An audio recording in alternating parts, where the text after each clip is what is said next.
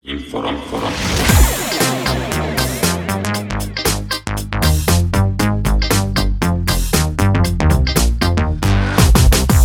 Dobrý deň, milí poslucháči. Počúvate podcast Advokáti on Air a je tu so mnou Patrik Baltazarovič.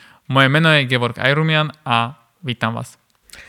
Uh, vítam aj všetkých poslucháčov. Dneska budem um, asi taký menej... Uh, tóne hlasu príjemnejšie, alebo čo, lebo ideme rozoberať možno takú tému... Našu srdcovku. Alebo tak, no, no, ktorá zasiahla síce naše srdcia, to je veľká pravda, ale možno v tom negatívnom slova zmysle.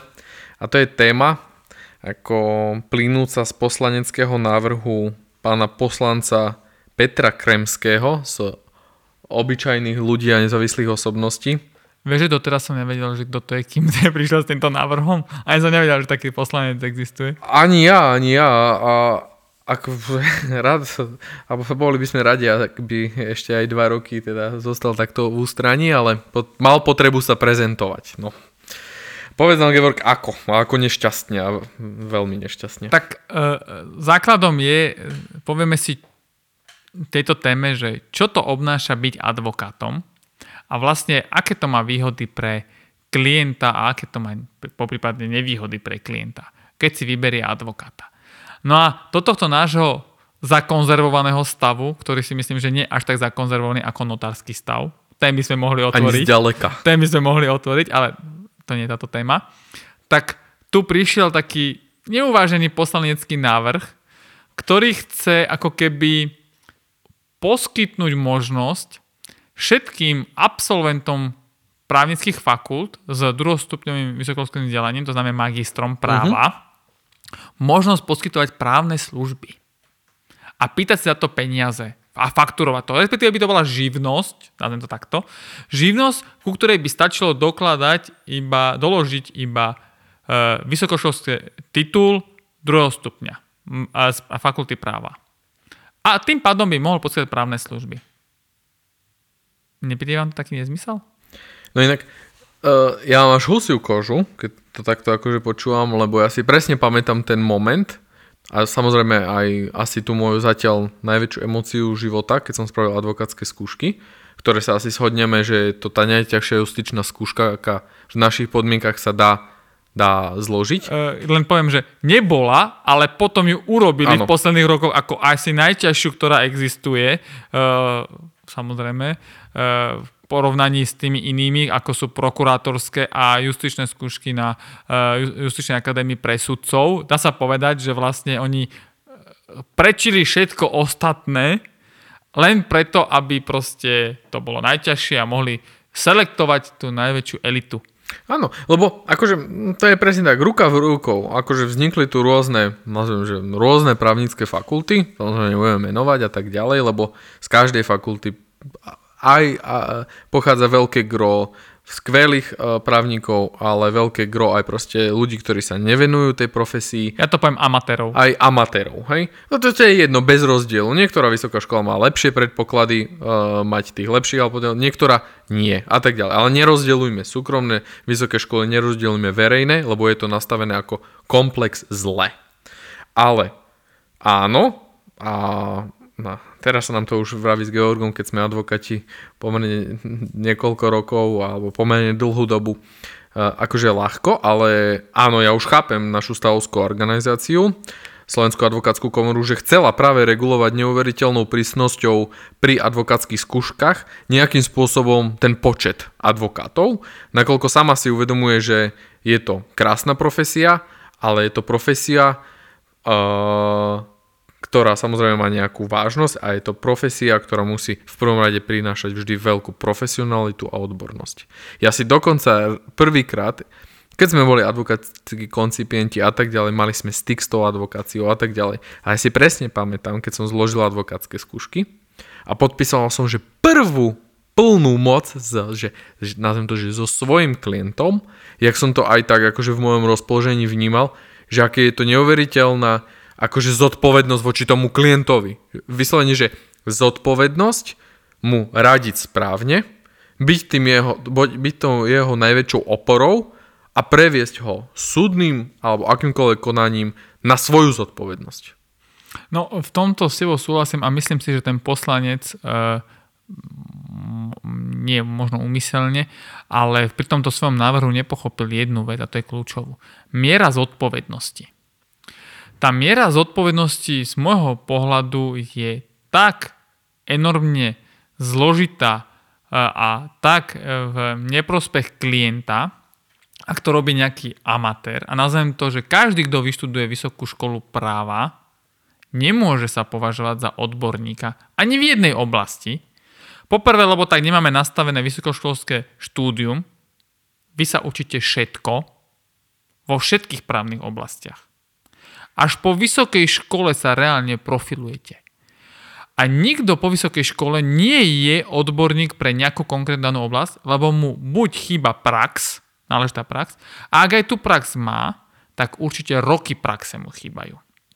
A teraz, taký, takáto osoba mu aj vekovo nie je ešte vyspelá na to. Normálne sudcom sa môže stať až po tridsiatich rokoch, keď máš vek tridsať rokov. No prečo?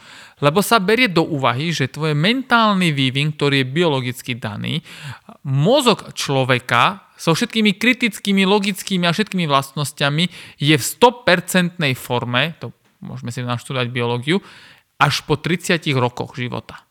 Je vyvinutý naplno. A teraz si predstavme, že dvadsaťštyriročný, ako ja, ako dvadsaťštyriročný alebo dvadsaťtriročný vysokoškolák, ktorý skončil vysokú školu, dostanem do svojich rúk zodpovednosť, ja to hovorím, že zbraň, a tou zbraňou teda mám pomáhať iným osobám pri právnych radách, robení zmluv.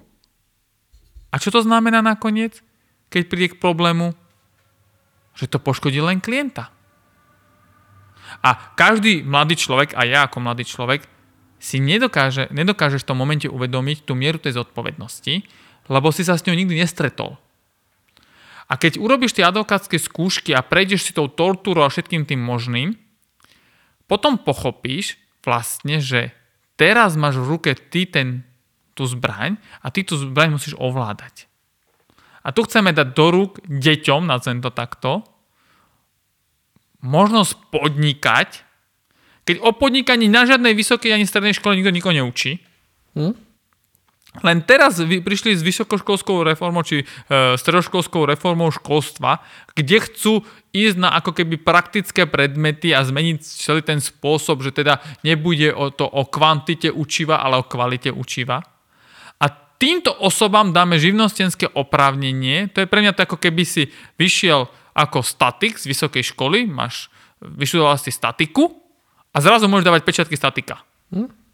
Ale ja ešte... Ale na, budova môže padnúť. Presne tak, ale aby sme teda nekryudili a boli aj my z našej pozície advokátov a osôb veľmi zodpovedných, uh, že dobre, teraz sa môže akože zdvihnúť nejaká vlna odporu, sa my to aj dobre poznáme, či sme mali nejakých spolužiakov, kolegov, ktorí proste nespravili advokátske skúšky. Samozrejme, že sú nahnevaní na celú stavovskú organizáciu, veria si, že sú veľmi kvalitní, že by boli lepší než akokol, akýkoľvek iný kolega, ktorý už spravil advokátske skúšky. Že aby sme teda... To, že by bol čerstvý absolvent, ktorý z, z, teda dokončí vysokú školu, to je že, že úplná že absurdita. Normálne, že neskutočné, ale že aj keby... Dobre, dvadsať rokov bol ten človek v praxi. Pre mňa to nie je absolútna záruka poskytovať právne služby v tom právom slova zmysle, nakoľko my máme zákon o advokátoch, my máme neskutočne širokú e, povinnosť mlčanlivosti, my disponujeme aj so stavovskou organizáciou s zodpovednosťou, musíme byť poistení za svoj výkon. Samozrejme, disciplinárne postihovaný. Toto je veľmi dôležité, že disciplinárne postihovaný, dokonca za etiku, ak aj by sme sa eticky nesprávali a tú vážnosť a dôstojnosť neprivolali nášmu povolaniu a výkonu advokátskej činnosti, môžeme byť tvrdo sankcionovaní a disciplinárne postihovaní, kdežto, nech, dobre, nech je aj nejaký komerčný právnik alebo hocčo dobrý.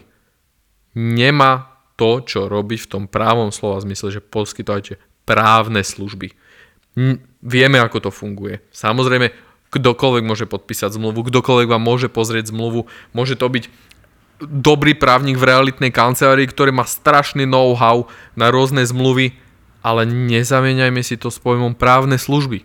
No a hlavne podstatná vec je, stále sa vrátim tej zodpovednosti.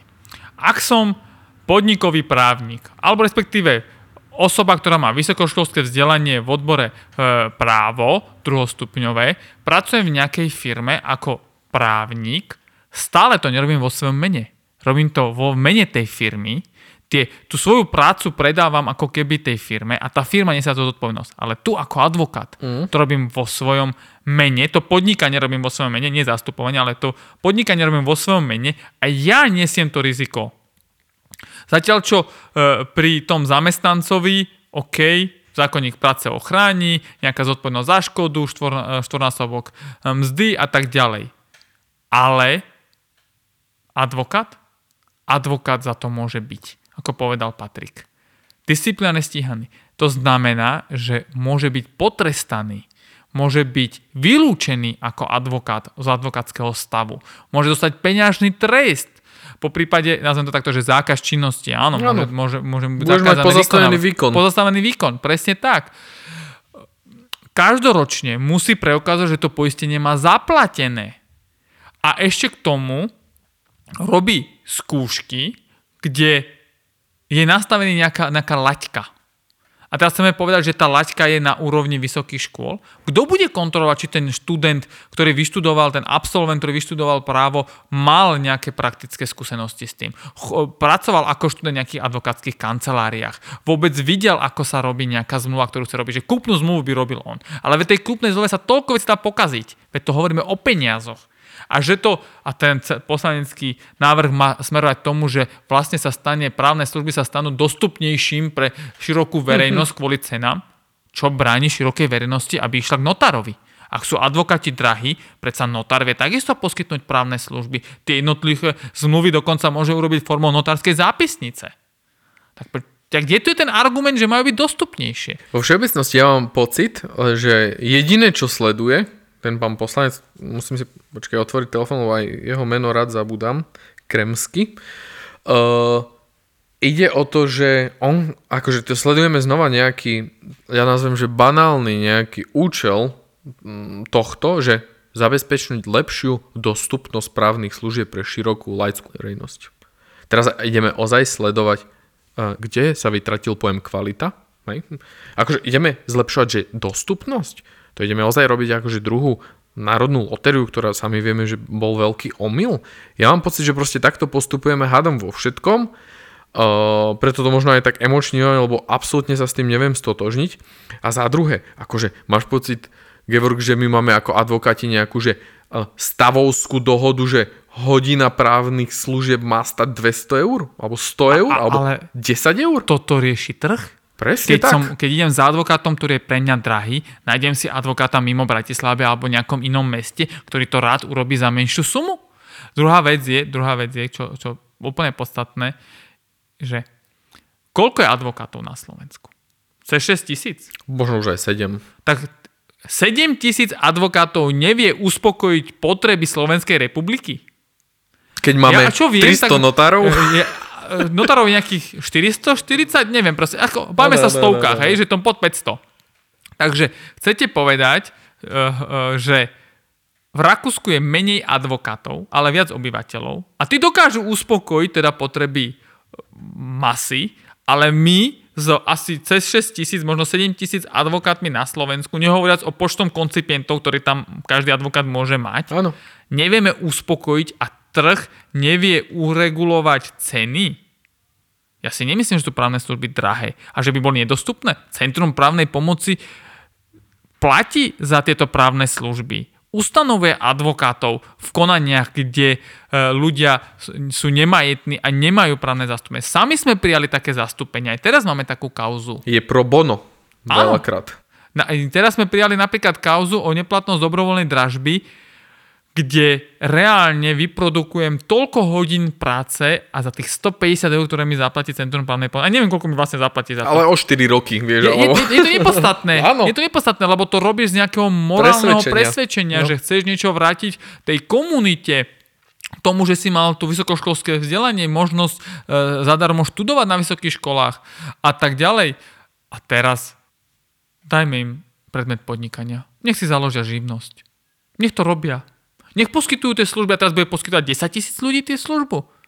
A ako ale, kvalitne bude tá a, služba? Kto bude hodnotiť tú kvalitu? Zober si, Gevork, že v princípe, že ešte my ako advokáti, ako by sme, dajme tomu, takýmto neuváženým návrhom, ak by prešiel, čo dúfam, že nie je reálna šanca, aby to, sa tomu tak stalo, my aj nemôžeme mať žiadnu reklamu. Ja vám garantujem jednu vec. Vznikali by tu brutálne veľké, že, a mohli by sa nazývať, že právnické firmy, ktoré by mali enormný marketing, aby nalákavali. A ja nejdem teraz hodnotiť ich úroveň poskytovania tých právnych služieb. Ale by mohli lákať desaťtisíce ľudí. A akože ja sa, ja sa nebojím o advokátov, kolegov, nebojím sa o nás. V konečnom dôsledku po, podľa mňa po pomerne krátkej dobe by nám to prinieslo iba viac práce, ale znova sa dostávame k jednému. Čo zaťaží aj taký súdny aparát, správny aparát, akýkoľvek iný aparát, ak je zle pripravená žaloba, ak je uplatňované niečo na základe zle pripravenej zmluvy, ak došlo k nejakému omylu. Konec koncov, zastupovať tak či tak pred súdmi budeme iba my advokáti, ale my, nezme, my nevieme vraciať čas, to je veľmi tvoja mo, perfektná formulka. Ja, ja stále hovorím, ja nie som Boh, neviem vrátiť čas späť. Tak. Neviem to napraviť za vás. A sami vieme, že veľakrát, aj keď veľmi sa snažíme, tak vieme už iba limitovať nejaké neblahé dôsledky, ale nie im úplne zamedziť. A čo by sa stalo? Stalo by sa proste, že reálne, ja neviem, pred televíznymi novinami boli brutálne právnické firmy, ktoré vypracovali tie najlepšie formulárové zmluvy na Slovensku. Ale čo potom my? Ak by sa náhodou tento podcast stal virálnym, že by nás niekto takto mm-hmm. zdieľal k tejto tematike, tak ja len dám do pozornosti a upresním. Nám vôbec neprekáža, ak na trh prídu kvalitnejší, skúsenejší, oveľa e, gramotnejší konkurenti. Vôbec mi to vôbec neprekáža. Mne to je úprimne jedno. Lebo ja si myslím, že ak si advokáta vyberáš, tak si ho vyberáš na základe nejakých preferencií. Takisto si budeš vyberať toho, nazvem to, neadvokáta alebo poskytovateľa právnych služieb nezapísaného v komore, podľa nejakých preferencií. A to sa aj teraz deje. Áno. Mňa nikto nepresvedčí o tom, že právne služby alebo jednoduché zmluvy, nejaké návrhy na obchodný register a tak ďalej nerobia iné osoby, nepýtajú sa za to peniaze, nefakturujú to, to ma nikto nepresvedčí. Fakturujú to pod iné služby a každý, na každom spotrebiteľovi, klientovi je si vybrať, koho preferuje.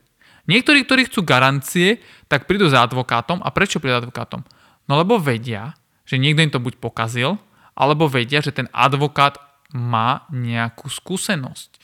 Že prešiel si nejakou tou tortúrou, má nejaké skúsenosti z praxe a môže im pomôcť. Ja nehovorím o tom, že iný odborník by im nevedel pomôcť. To je na každom človeku samostatne.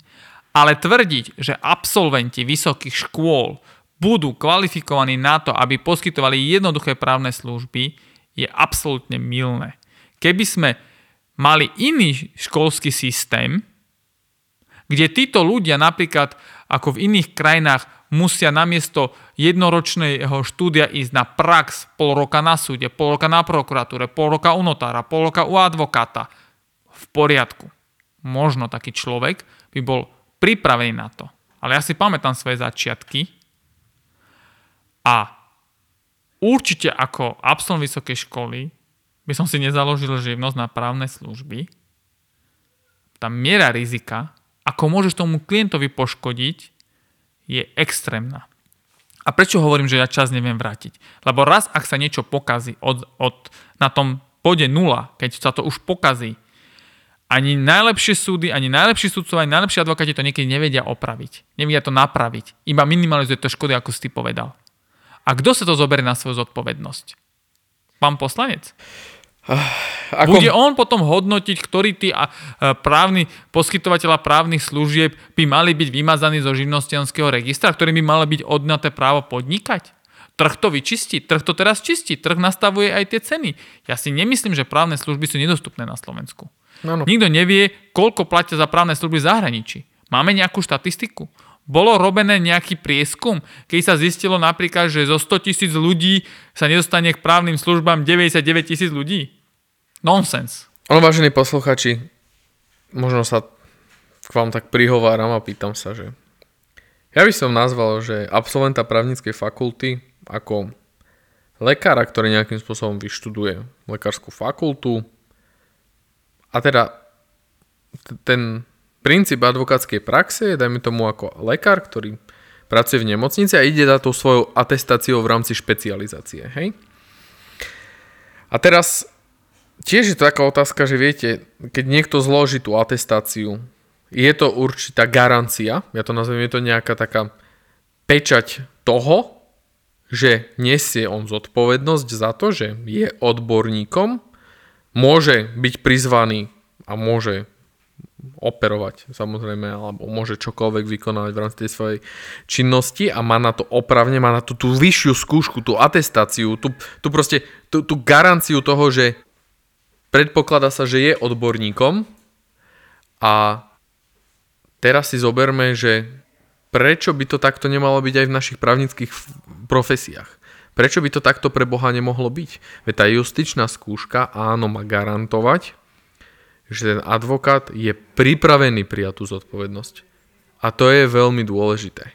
Ja takisto, akože uh, snažím sa, aby sme aj my boli teraz čo najviac objektívni a povedzme si, áno, ja napríklad, mm, to je možno aj nejaká taká akože hodená rukavica do ringu, že možno aj v rámci našej Slovenskej advokátskej komory by sme mohli vytvoriť nejaký, nejaký oddiel trestných obhajcov, ktorý tiež bola garancia, že, že je, to, je to ten plnokrvník vo trestnej oblasti a potom pre tie civilné konania. Alebo potom, ja neviem, pre konania pre zastupovanie pred európskymi orgánmi. Samozrejme aj v našej, našej profesii, jak Gevork má svoje obľúbené odvetvia práva, ja mám svoje odvetvia práva, ktoré sú veľmi obľúbené, kde sa sami môžeme nazývať odborníkmi. Nebránim sa, že by tomu sa tak nemuselo stať. Sprehľadnil by sa ten systém a tak ďalej. Ale pre Boha, nerobme to, ja len jedno nazvem aj v boji s pandémiou, prečo robíme nejaké v úvodzovkách veci, prečo vymýšľame koleso, ktoré je vymyslené. Nech sa ukáže jedna európska krajina, jedna vyspelá európska krajina, samozrejme, kde hej, nemali štyridsať rokov komunistický režim, ktorý zakazoval vôbec nejaký tu výkon advokácie v tom pravom slova zmysle, že prečo my zase vymýšľame niečo, kde, kde sa to ukazuje, že to ani nefunguje niekde inde. Prečo to robíme? Ja osobne takto poviem. Mne to vôbec neprekáža, keď by to prešlo, lebo ja stále tvrdím a tvrdím to od svojich vysokoškolských čias. Konkurencia je veľká, ale slabá. Môže byť tých poskytateľov právnych služieb koľko len chce.